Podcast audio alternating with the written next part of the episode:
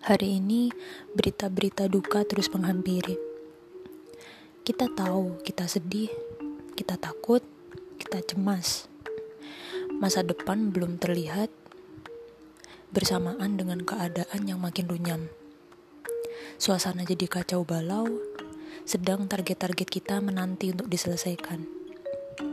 Kita nggak bisa hindari kesulitan-kesulitan yang datang Sebab kesulitan itu adalah tanda bahwa kita masihlah manusia yang hidup. Sulit bukan berarti penghalang. Sulit adalah momen untuk kita kembali mendekat. Sulit adalah energi untuk kita terus maju. Sulit adalah cara untuk membangkitkan pikiran-pikiran kreatif. Dan dari sulit, kita akan tahu cara berterima kasih pada proses, berterima kasih pada Tuhan yang telah menciptakan apa pun, bahkan kesulitan itu sendiri.